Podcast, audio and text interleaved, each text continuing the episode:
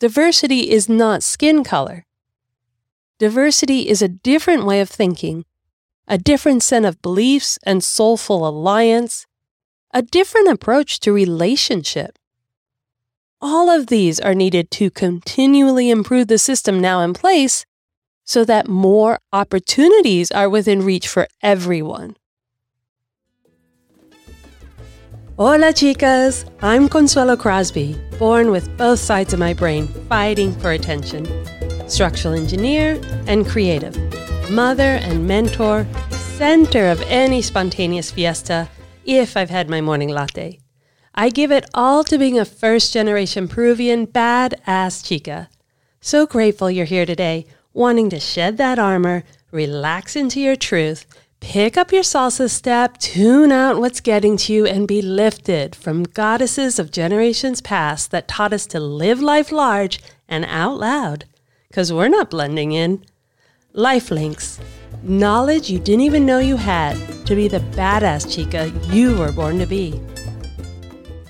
Hola, hola, chicas. Yes, a double hola. Welcome to December, ladies. Day one. Can you believe it? December. It's coming right after that glorious holiday weekend. I hope you had a fab time together with friends and family and got a chance to relax and catch up after last year being shut out. Even with all the ups and downs we still endured this year, there was a lot to be grateful for. Hopefully, you had that Friday off and you could just relax and enjoy what you wanted to do a little really grateful for you all. I just loved having the weekend to spend together. And I'm thinking that, geez, it really helps having those four days off so you have time to listen to the podcast. There was a huge bump this week, and I really, really appreciate you taking the time, relaxing and listening, and that something's resonating. Could it have been that special guest? I think you all loved her. I'm so excited. I would love to have more literally love to have more. Looking forward to things opening up and can have that in person contact. Because, like I said, the Latina in me definitely does not want sterility here in four walls, no people, and only a monitor. Not loving it. Today, let's consider how adversity creeps into diverse families, partially due to the pressures of societal norms. It's challenging to maintain a true identity of a culture different the area one lives in.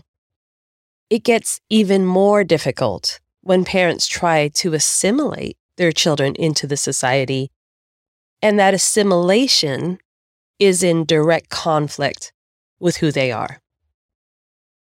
This can cause pain and confusion in kids, and that pain can stay pulsing for a long time if it's not addressed. And this is true for any pain experienced as a child. By the time you're in your 30s and 40s, it's good to revisit your childhood and try to lend an adult perspective to how you were feeling then as a little kid so that you can make adjustments to go forward. I say this because often when pain happens, we tend to shrink from our souls and have our brains take over the decision making in order not to get hurt again. You know this. You've felt this. You might be feeling it right now. But our cultural complexity, our heritage and identity is rooted in our soul. Without our identity, our soul, making the decisions for us, we risk losing our diverse identity completely. The beauty in life is that there is always time to pause and reflect on who you are, if you are living true to yourself, and how to bring back the parts of you that may have been silenced for whatever reason. But before this can happen, it's necessary to reflect on your parent's situation and learn empathy. Put yourself in their shoes and see if you would have done it differently, but in their time with their limited resources and the societal barriers of that time. That's why I try to bring forward all this information from a generation prior because there's context needed to understand why we are where we are. hopefully you realize they did the best they could with what they had. And now it's up to you to make adjustments and live true to who you are by embracing your heritage in confidence. Why is this important? Because if we continue to follow the thought process of avoiding conflict by assimilating into the norms, we lose our diversity completely. By embracing the struggle of adversity of our diversity, we learn to persevere to preserve it. We learn to recognize adversity when we see it in society and correct it. And with that, we bring forward the life knowledge of those before us, which could hold the answer that we need today. If you've been listening for a while, you know there's a common thread that runs through a lot of my stories and a lot of these episodes relative to talking from a first generation point of view. First generation meaning I have a mother who comes from Peru and I was raised under a different set of parenting norms than most kids my age at the time. I try to describe the difficulty of what it was like to be raised in that situation and also my learning process of understanding where my parents were coming from and why that difficulty was created to begin with. It's really healing, and I encourage you to go through it in your lifetime. The idea of personal adversity from within my family due to the cultural differences really ramped up in high school. That is a difficult age to take on more adversity especially at home.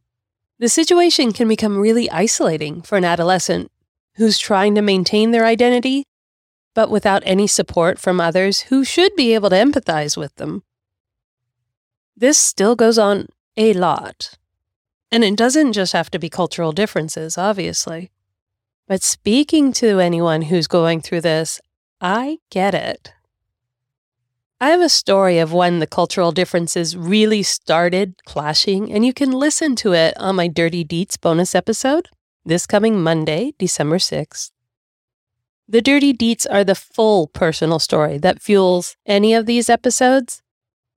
The whole point isn't just to hear my story, though. Instead, it's giving context to your life now, in this current day. I like to see them as a gauge for the change we still need to improve our lives. You can compare your story to my story, and then we get a feel of whether change is occurring quickly or it really needs to pick up a bit. So look for it on Monday and give it a listen, and hopefully that will help you understand even further what I'm talking about in this episode. There's three different doors you could pass through in general when it comes to being a parent from a foreign country and then what you are raising your children to do. That's a first generation American.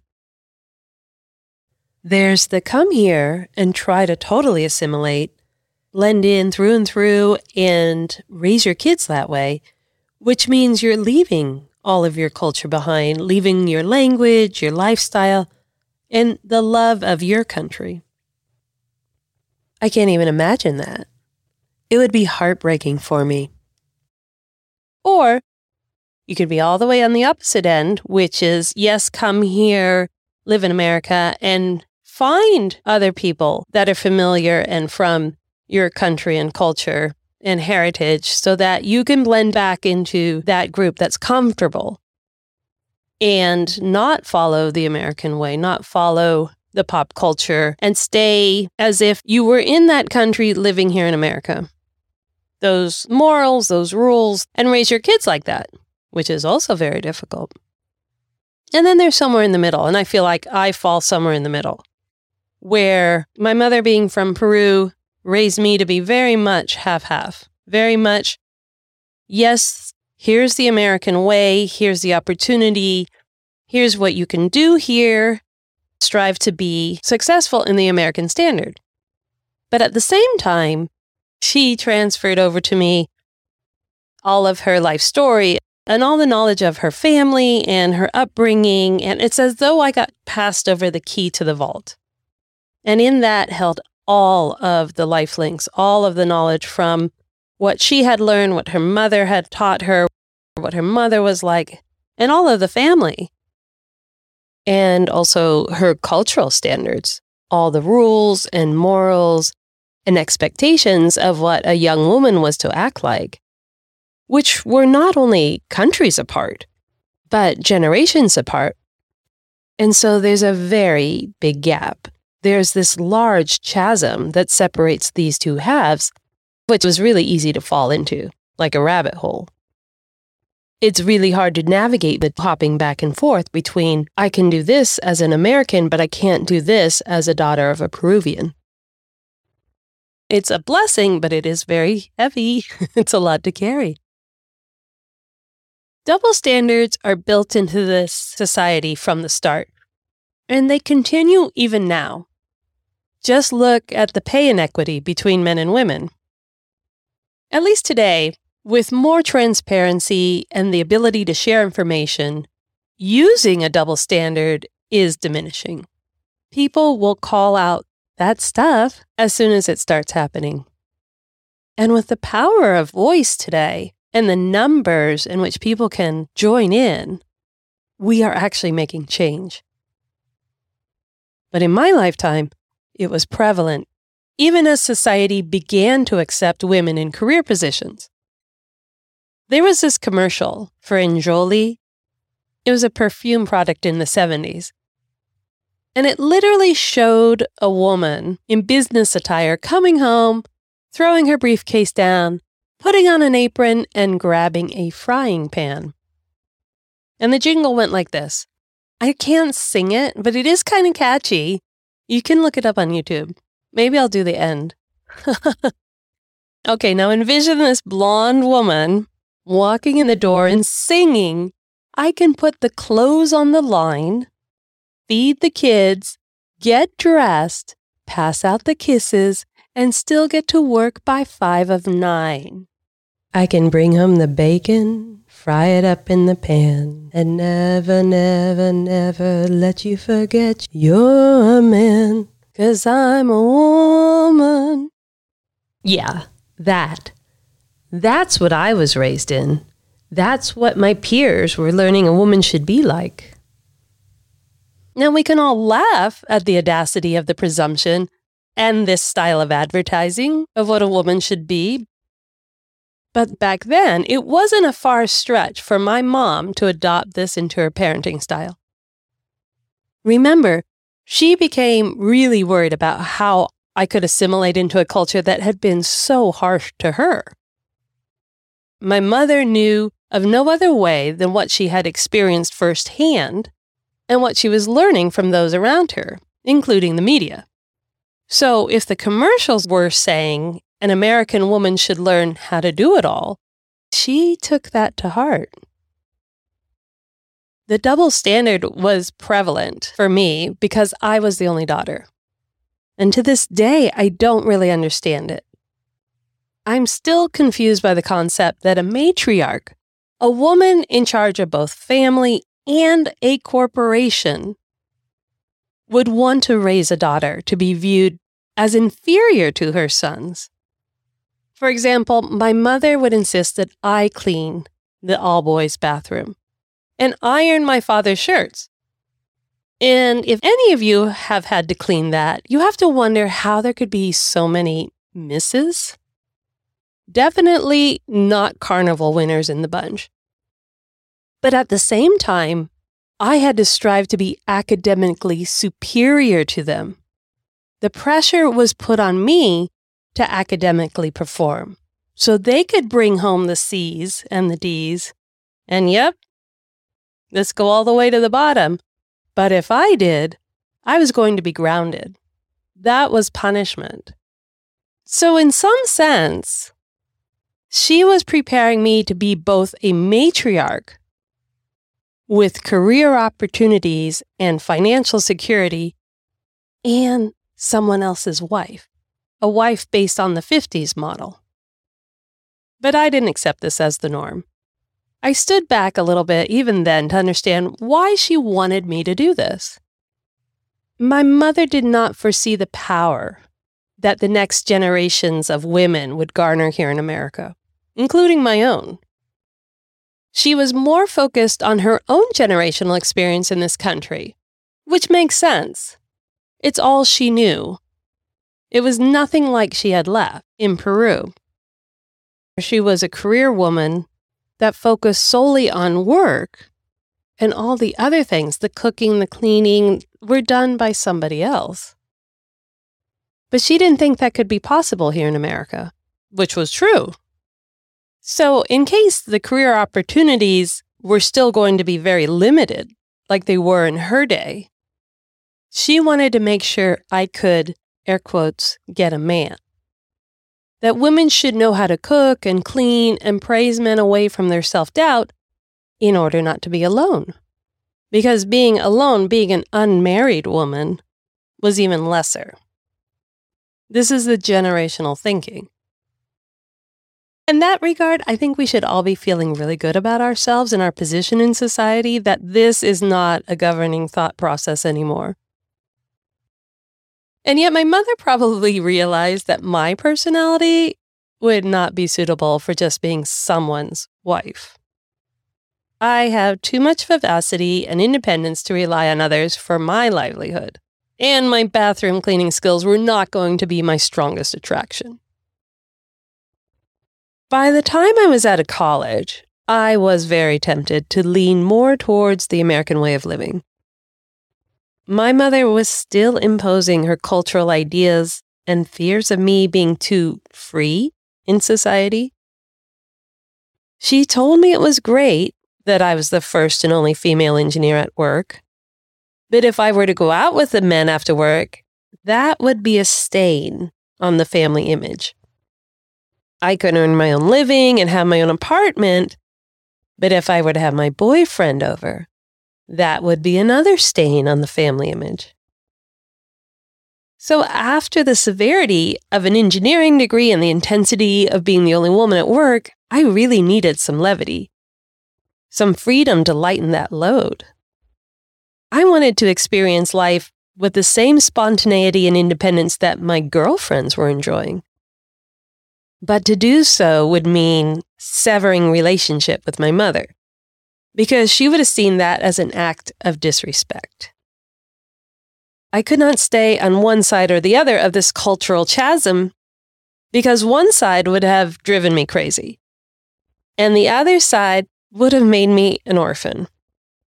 I had to keep hopping from one side to the other in the hopes that I would not fall into the rabbit hole. And this was totally exhausting. I could have done without being war torn by the time I was 21.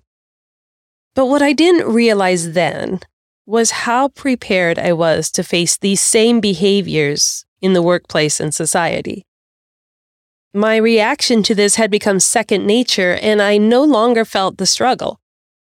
So when it happened outside my home, my reaction was more like a reflex in addressing the double standard. I remember the instant I faced a double standard at work when I found out that a new hire, a male hire, with less experience than me, was given a higher salary. Had I not gone through a lifetime of being raised in a double standard, I doubt I would have acted so swiftly or so directly to call out that bias. After a lifetime of dealing with double standard at home, I knew it when I saw it, and I wasn't going to tolerate it. I reflect back on this often to refresh my take on it. If I hadn't stayed within my mother's sphere of influence, I would not have learned what a double standard or a cultural barrier felt like. If I had opted to blend in, to be the Connie, I would have dismissed my mom's behavior as cultural hiccups for being Hispanic, something that I didn't have to worry about. And in doing so, I would have had to dismiss her completely.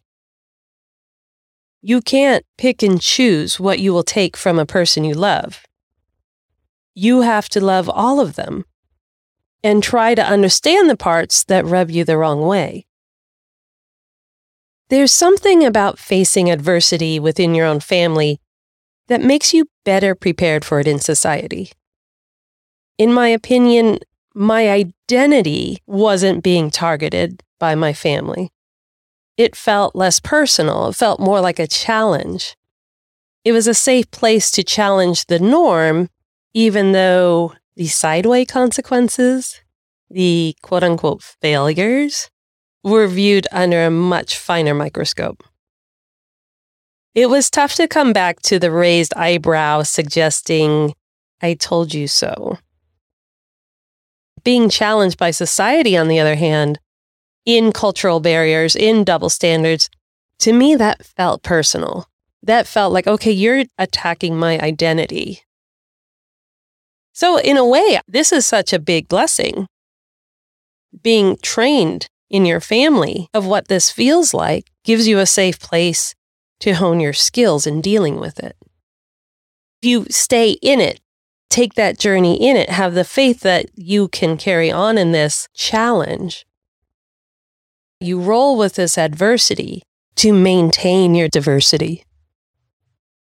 Now, the adversity that she was operating under was mostly based on fear, but that fear is based in reality the reality of the social barriers that my parents' generation were operating within and had no hopes of changing it. I did the same thing. Although I had battled against the barriers in the engineering field, I saw it as a long standing archaic industry with a misogynist lead. I didn't encourage my daughters to enter into engineering because I really didn't think it would change enough in their lifetime. Also, what I didn't see coming was the entirely new industry of technology and how within technology there would be additional layers of heavy male dominance that I'm not sure I totally prepared my girls to deal with. We were very cozy in our female trio.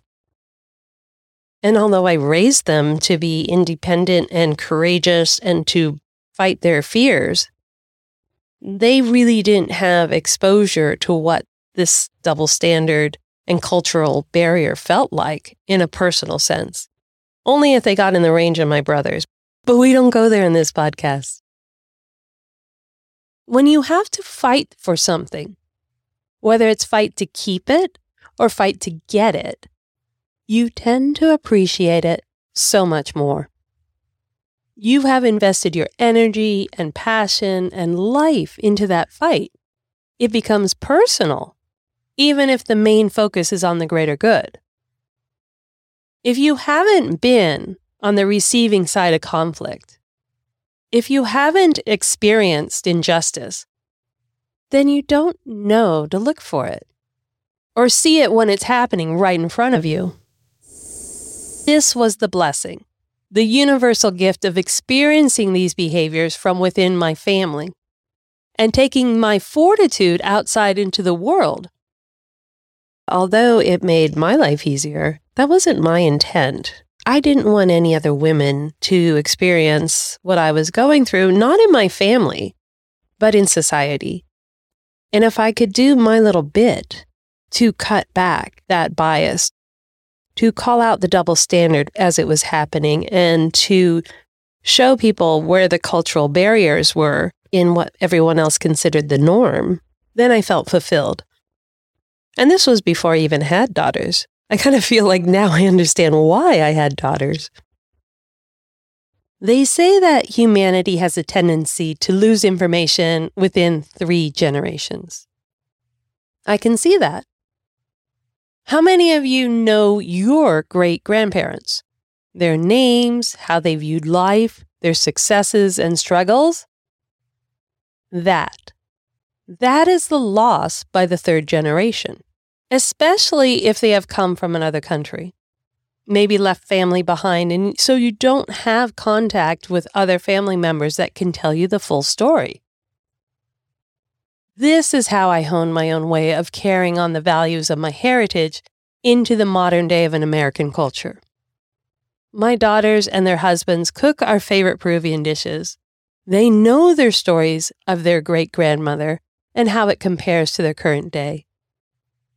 My daughters can recognize the resemblance to the women of our last three generations and can pass them on to the fifth and sixth generations in a first person account. if you know the stories firsthand, then you can reliably pass them down two more generations. This is what I view as diversity. We cannot lose our identity. We will lose our heritage. We will lose our culture. We will lose what makes sense to us because it's not just a place, it's a feeling that pulses within us. It's running in our blood and in our brain, in how we view life. It's how we act in life. So, yes, you will feel adversity in your diversity. But then you could use that to your advantage in understanding this system that you work and live within. You've honed your strengths, your convictions. You're not going to lay down your torch, but rather pass it on to the next generation. What is the point of diversity if we lose our culture, lose our heritage, and blend into what is already the norm? Diversity is not skin color. Diversity is a different way of thinking, a different set of beliefs and soulful alliance, a different approach to relationship. All of these are needed to continually improve the system now in place so that more opportunities are within reach for everyone. To lose diversity because it is too difficult to deal with adversity makes it feel like we shouldn't fight for diversity at all. This is the long game, ladies. We are the vessels for carrying our heritage intact as we live forward and sharing our stories with our family and friends so that the context of our diversity is built into society. Diversity shall be seen as knowledge rather than a handout or a quota or even equity. Diversity is empowerment. Step into your truth, ladies. Ciao. Really appreciate the time you take to rate and review the podcast. Get the backstory and what you've heard here today and reach out to us at thelynx.com. That's L N X, because it's about time, it's about us. Stay in the groove on our social media at Lifelinks and get ready to make your move, ladies. Viva!